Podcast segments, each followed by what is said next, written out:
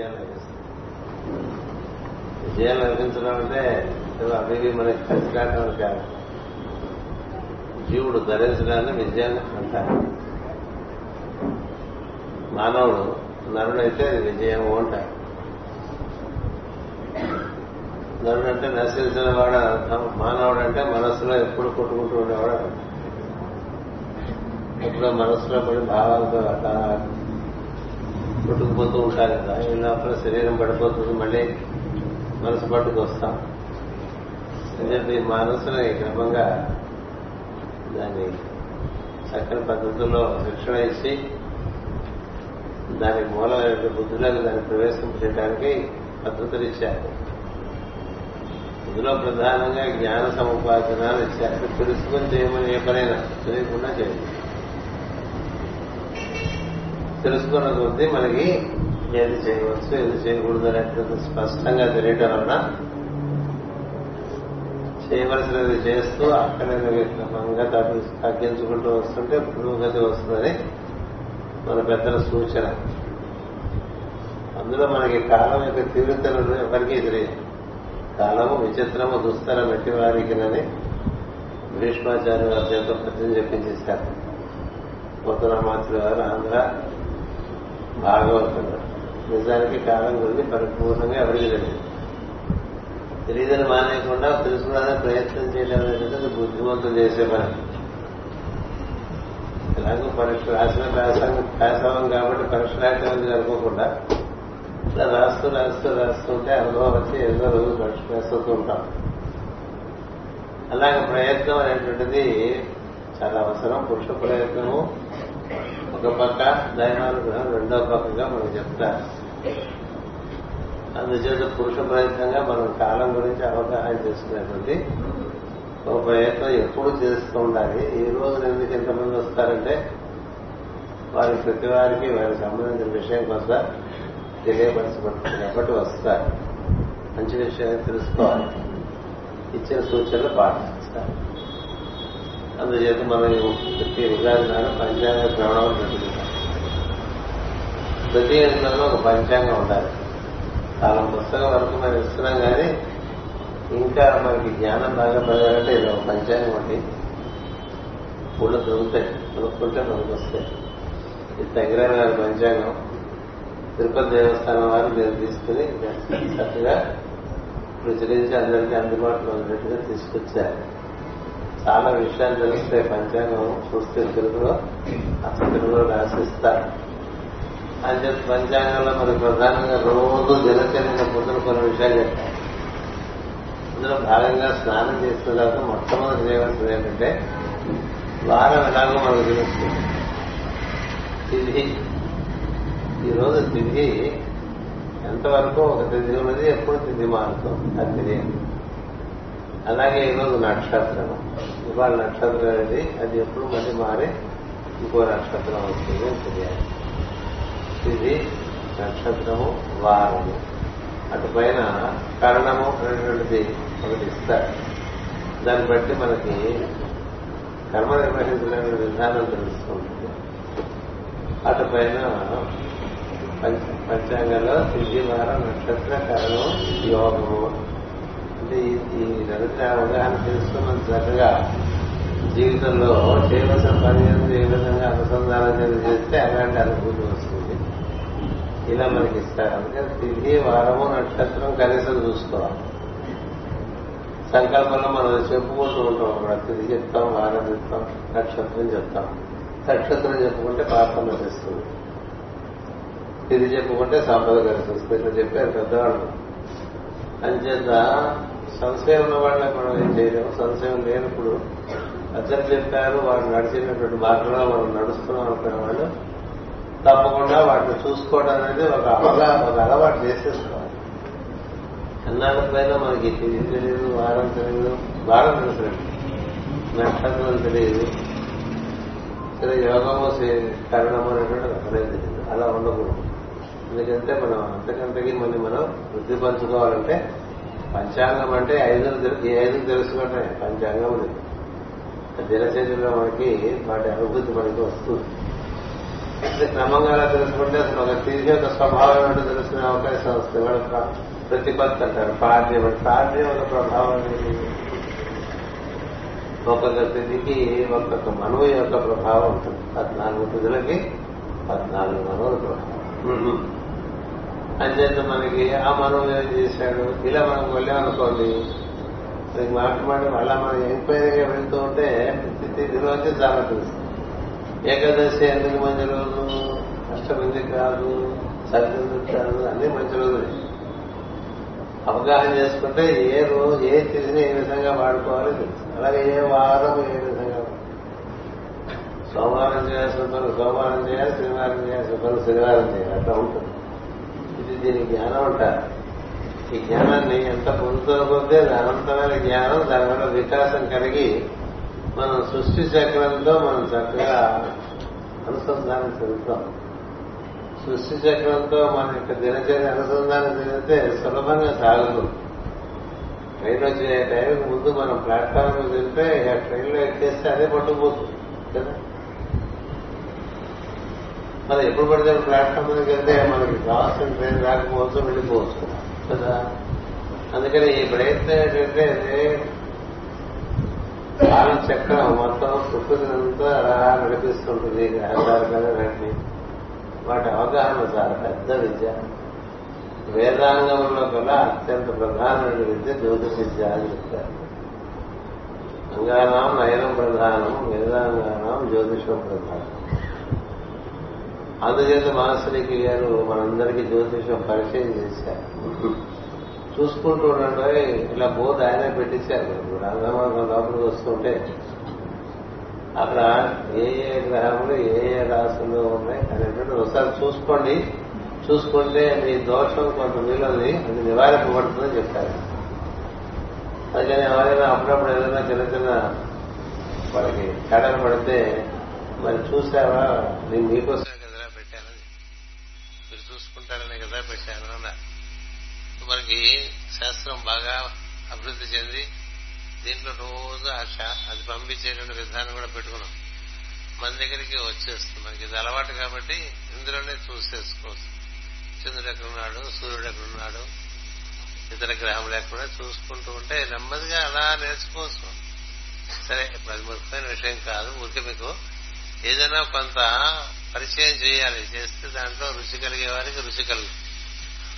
అందుచేత మనకి పంచాంగ శ్రవణం అనేటువంటిది ప్రతి సంవత్సరం ఆరంభంలో ఎందుకు పెట్టారంటే సంవత్సరం మొత్తం స్వరూప స్వభావాన్ని ఒకసారి వినేస్తే కొంత మన ఎందుకు దోషం పోతుందని ఒకటి. రెండవది అవగాహన కలిగినటువంటి వారు ఇంకొంత రుచి పెంచుకున్నట్లయితే పంచాంగాన్ని చూడటం నేర్చు అంత పుట్టిన దగ్గర నుంచి పంచాంగాలు చూసిన వాళ్ళం కాదు. కానీ పంచాంగం చూడటం మొదలుపెడితే చాలా విషయాలు తెలుస్తూ ఉంటాయి.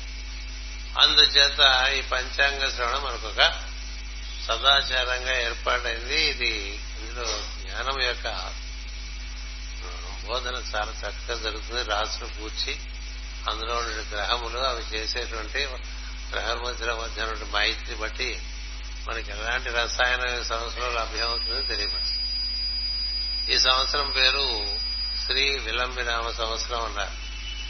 విలంబినామ సంవత్సరం అంటే కొంత అంతా కూడా నెమ్మదిగా జరుగుతాయి. నెమ్మదిగా జరగటమే మంచిది. నెమ్మదిగా జరిగిందల్లా స్థిరపడుతూ ఉంటుంది. గబగబా జరిగిందల్లా అంత స్థిరంగా ఉండదు.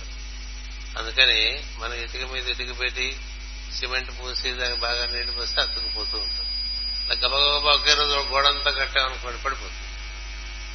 అంచేది నెమ్మదిగా జరగటం మంచిదే. అది శని నేర్పేట మొదటి పాఠం. ఏ విషయంలో సరే నెమ్మదిగా పురోగమి ఒక యూనిఫామ్ స్పీడ్లో పురోగమించదు అందుకని అది విలంబినామ సంవత్సరం అనేటువంటిది ఒకటి. ఈ రోజు మనకి ఆదివారం కలిసి రావడం గొప్ప విషయం. ఎప్పుడో ఆ ఏడేళ్ళకి ఒకసారి ఎప్పుడో లేకపోతే ఎప్పుడో ఒకసారి వస్తుంది. తిథి ప్రకారం కదా వస్తుంది. మనకు ఉగాది.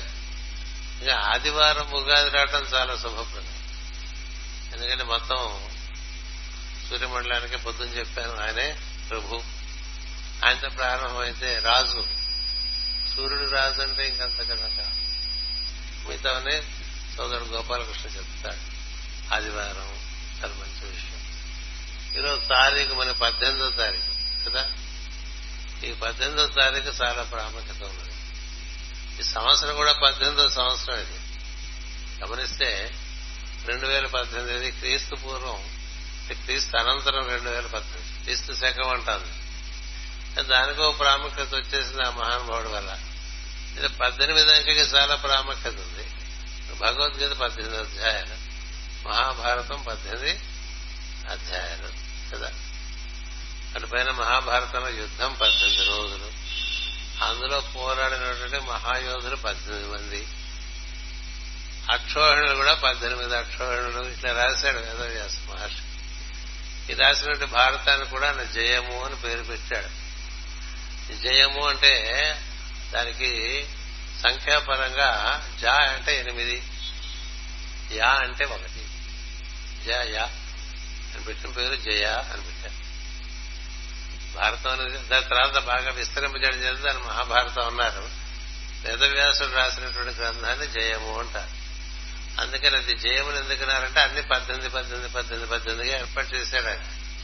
పద్దెనిమిది అంకెకి సంకేతం ఏంటంటే యజము అని అంటాం యజము చేస్తే జయం కలుగుతుంది అని.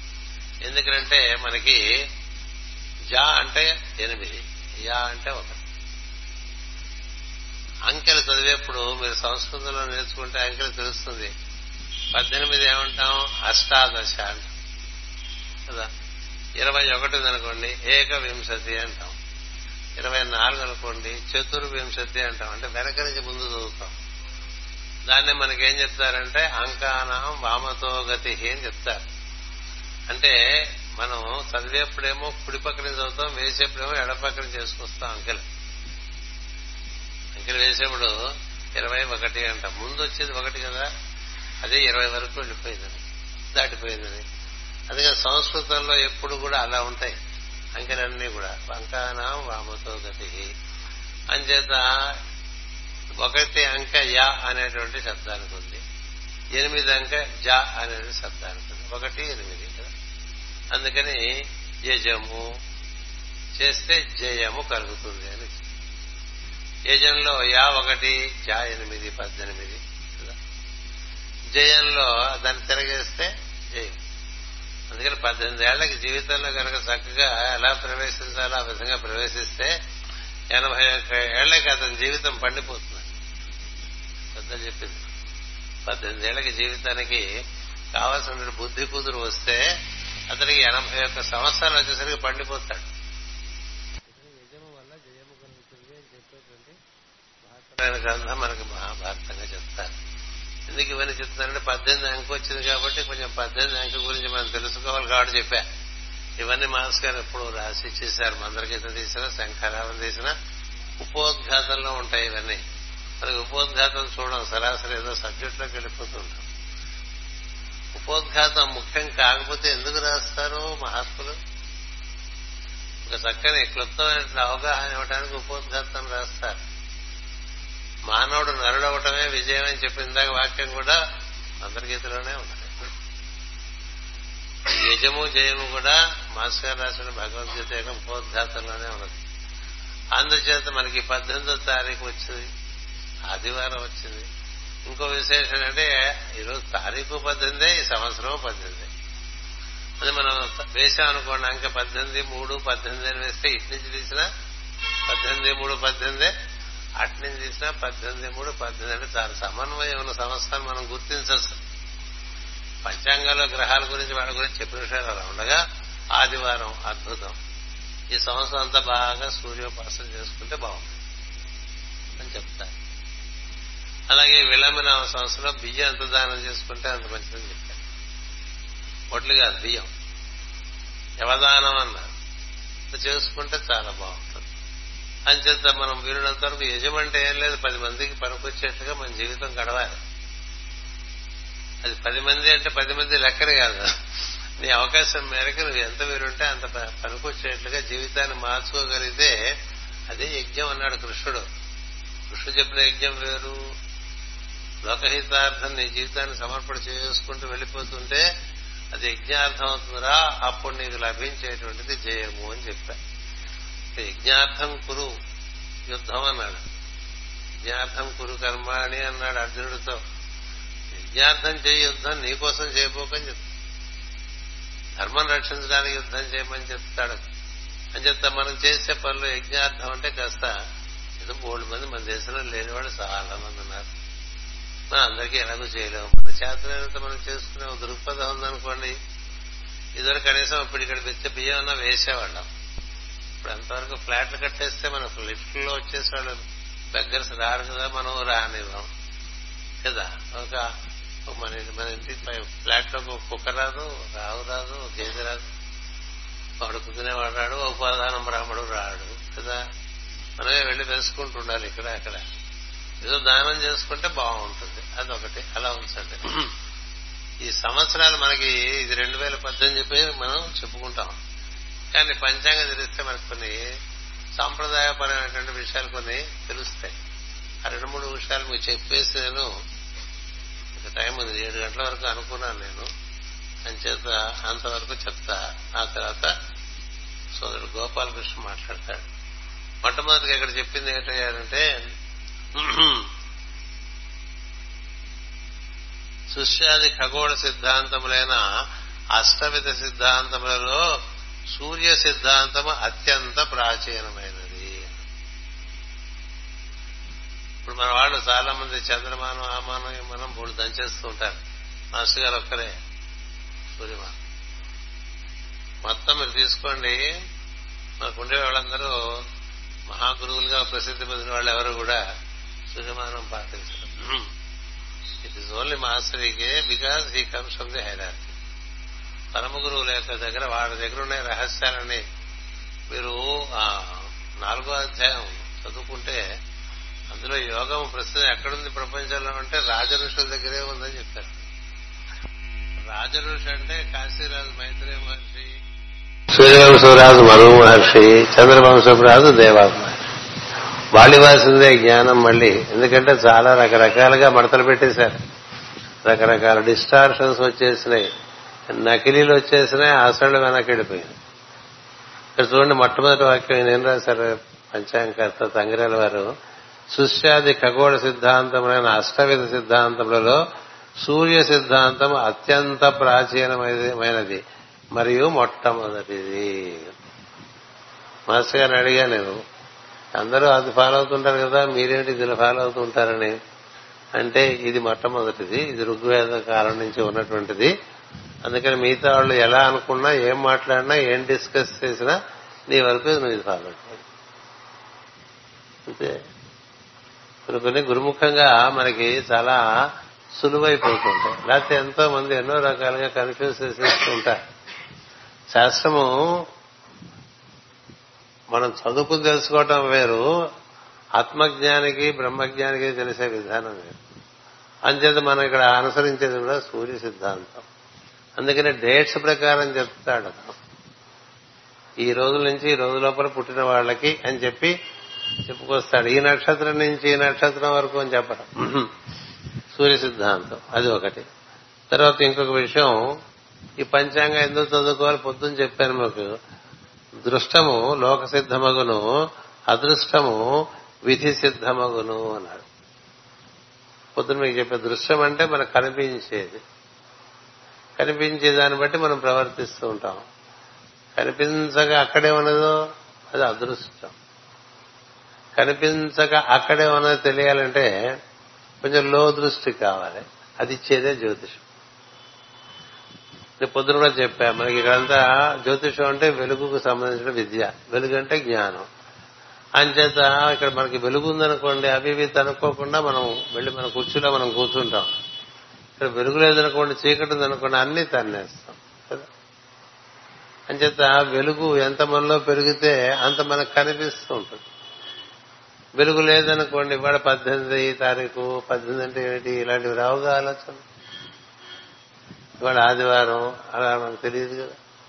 అందుకని చదువున వాడు అజ్ఞుండగు చదివిన సదసత్ వివేక చతురత కలుగును.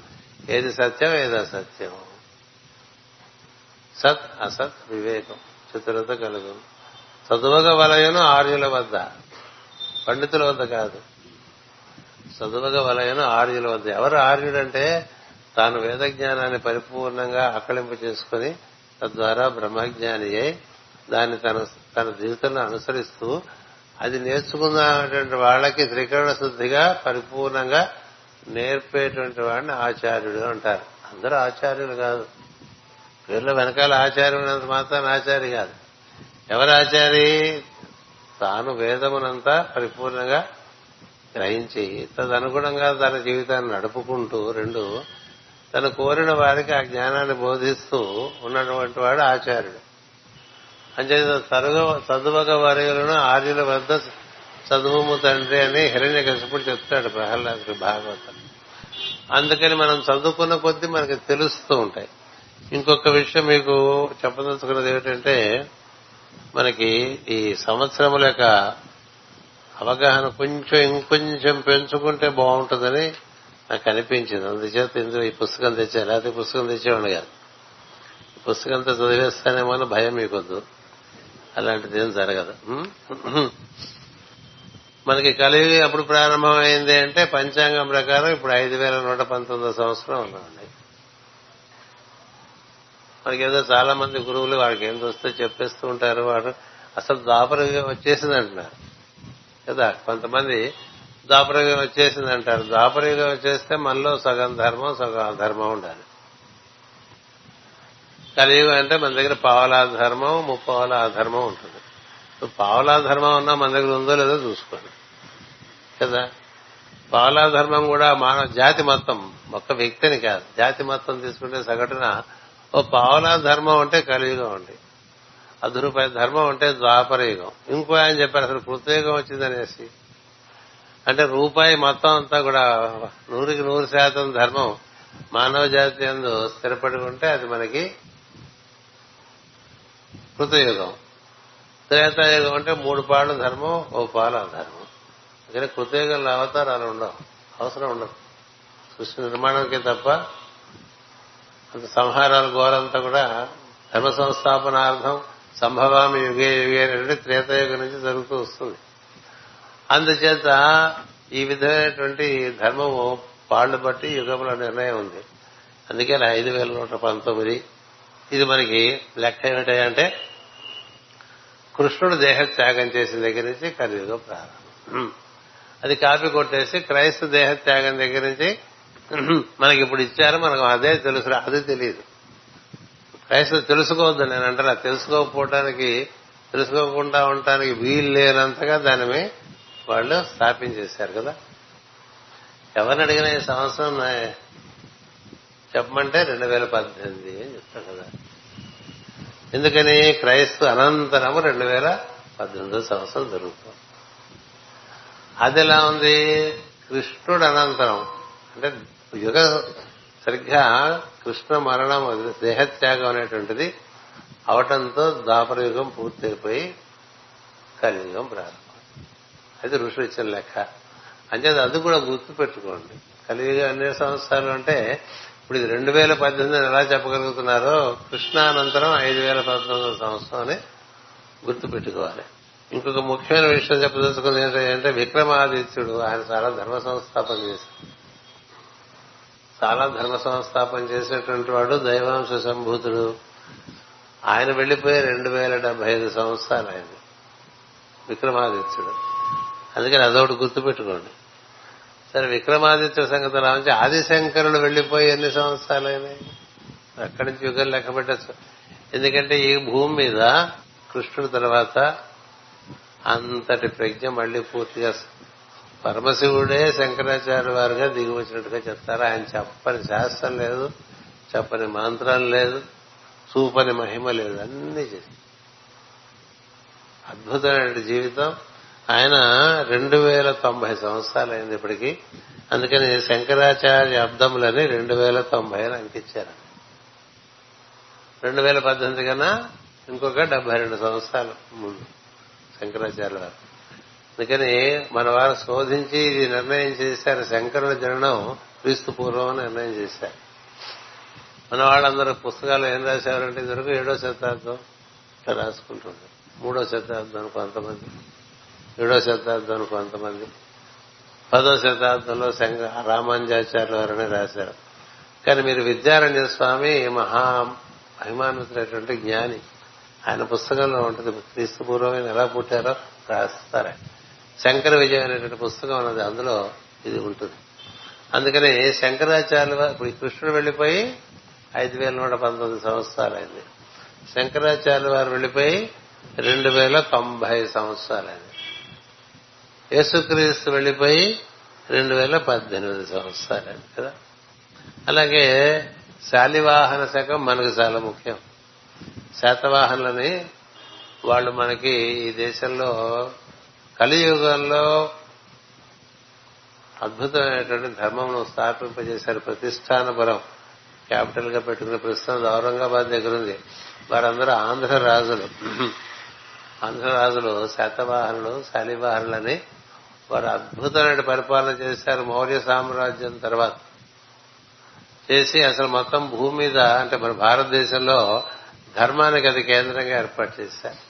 ఎవరికి ధర్మం తెలియాలన్నా అక్కడికి వస్తే అక్కడ ధర్మ నిర్ణయం జరిగిపోతుంది. అందుకని మనకి శాతవాహన శకం మనకి తెలియాలి. అందులోనే గౌతమి పుత్ర శాతకర్ణి. ఆయన మామూలుగా పులి మీద తిరుగుతూ ఉండేవాడు. రాజులందరూ గుర్రాల మీద తిరిగేవారు. గౌతమి పుత్ర శాతకర్ణి ఆయన పులి మీద తిరుగుతూ ఉండేవాడు అక్కడ రాజ్యంలో గాని రాజధానిలో గాని. ఆ పులిని చూసడానికి మనుషులు వస్తుండారు ఎందుకంటే ఏం చేయదని తెలుసు. దాని మీద రాజుగారు ఉన్నారు. అది పులి మీద తిరిగినటువంటి రాజు మనకు కనపడ్డు. ఒక అయ్యపదం. కదా? అంత మహిమాన్వితుడు. అలాంటి వాళ్ళని మనం మర్చిపోకూడదు. వాళ్ళు ఎంతో ఉపకారం చేశారు మన జాతికి.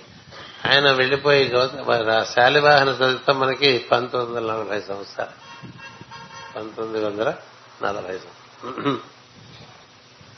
ఇవి కొంచెం మీరు గుర్తుపెట్టుంటారని. అలాగే రామానుజాచార్యుల వారు ఈ మధ్య మీరంతా వినే ఉంటారు. కింద సంవత్సరం వెయ్యి సంవత్సరముల పండగ చేసుకున్నారు రామానుజాచార్యుల వారు వెళ్ళిపోయారు థౌజండ్ ఇయర్స్ ఆఫ్ రామానుజాని ఇప్పుడు థౌజండ్ వన్ వెయ్యి ఒక సంవత్సరం జరుగుతోంది.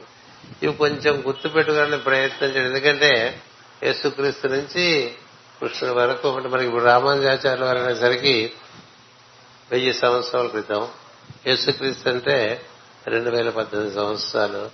శాలివారం అంటే పంతొమ్మిది వందల నలభై సంవత్సరాలు. శంకరాచార్య వారు అంటే రెండు వేల తొంభై సంవత్సరాలు. కలియుగం అంటే ఐదు వేల నూట పంతొమ్మిది సంవత్సరాలు. ఇలా గుర్తు ఇది కలియుగంలో ప్రథమాద పాదమైనా కాదా? ఇలాంటి ఇలాంటివి చర్చలు జరుగుతున్నాయి అది ఎవ్వరు చెప్పలేరు. నేను ఒకటి చెప్తున్నాను గుర్తుపెట్టుకోండి. ఎవరు చెప్పినా తప్పే. ఏం అది కేవలం యుగాంతర ద్రష్ట అయినటువంటి మహర్షులకు మాత్రమే తెలిసిన విషయం. మిగతా వారెవ్వరికీ తెలియదు. ఈ పుస్తకాల్లో వేసేవన్నీ కూడా అంత సత్యం కాదు. అయినప్పటికీ మనకు ఒక ఆచారం ఇచ్చారు కాబట్టి దాని ప్రకారం పోతాం. మనలో కళ ఎలా పనిచేస్తున్నాడో చూసుకోండి. ఇంకా మిగతా కదా? మనలో కలి పెరుగుతున్నాడా? కలికి పెరుగుతున్నాడా? అది ముఖ్యం. అంటే మనలో కలికి పెరగాలంటే మనం మన జీవితాల క్రమంగా యజ్ఞార్థం అవ్వాలి యజ్ఞార్థం అవుతున్న కొద్దీ ధర్మం పెరుగుతూ ఉంటుంది మనలో ధర్మం పెరుగుతుంటే ఆ ధర్మం వెళ్ళిపోతుంది బయటకు. వెలుగొస్తే చీకటి వెళ్ళిపోయినట్టు. వెలుగొస్తే చీకటి వెళ్ళిపోయినట్టుగా కలి వెళ్ళిపోతాడు. లోపల కలితాకరి ధర్మము అని చెప్పిన మనవాడు పాట రాశాడు కదా?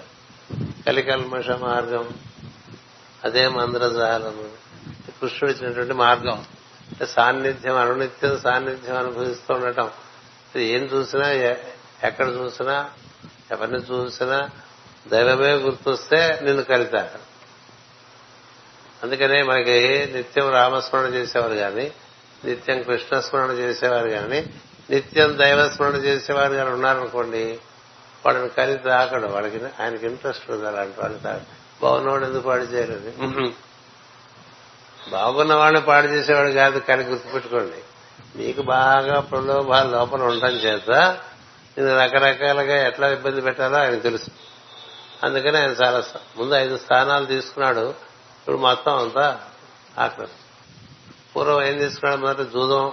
అక్కడ ఉండే చోట నేను పనిచేస్తాన్నాడు అటు పైన మద్యపానం రెండు మూడోది వ్యభిచారం నాలుగు బంగారం మీద మోజు ఇలా ఐదు స్థానాలు ముందు తీసుకున్నాడు. అక్కడ మొత్తం దిగిపోయాడు కర్మలు. అందుచేత మనకి కలి తగ్గాలి అంటే ధర్మం పెరగాలి మనలో.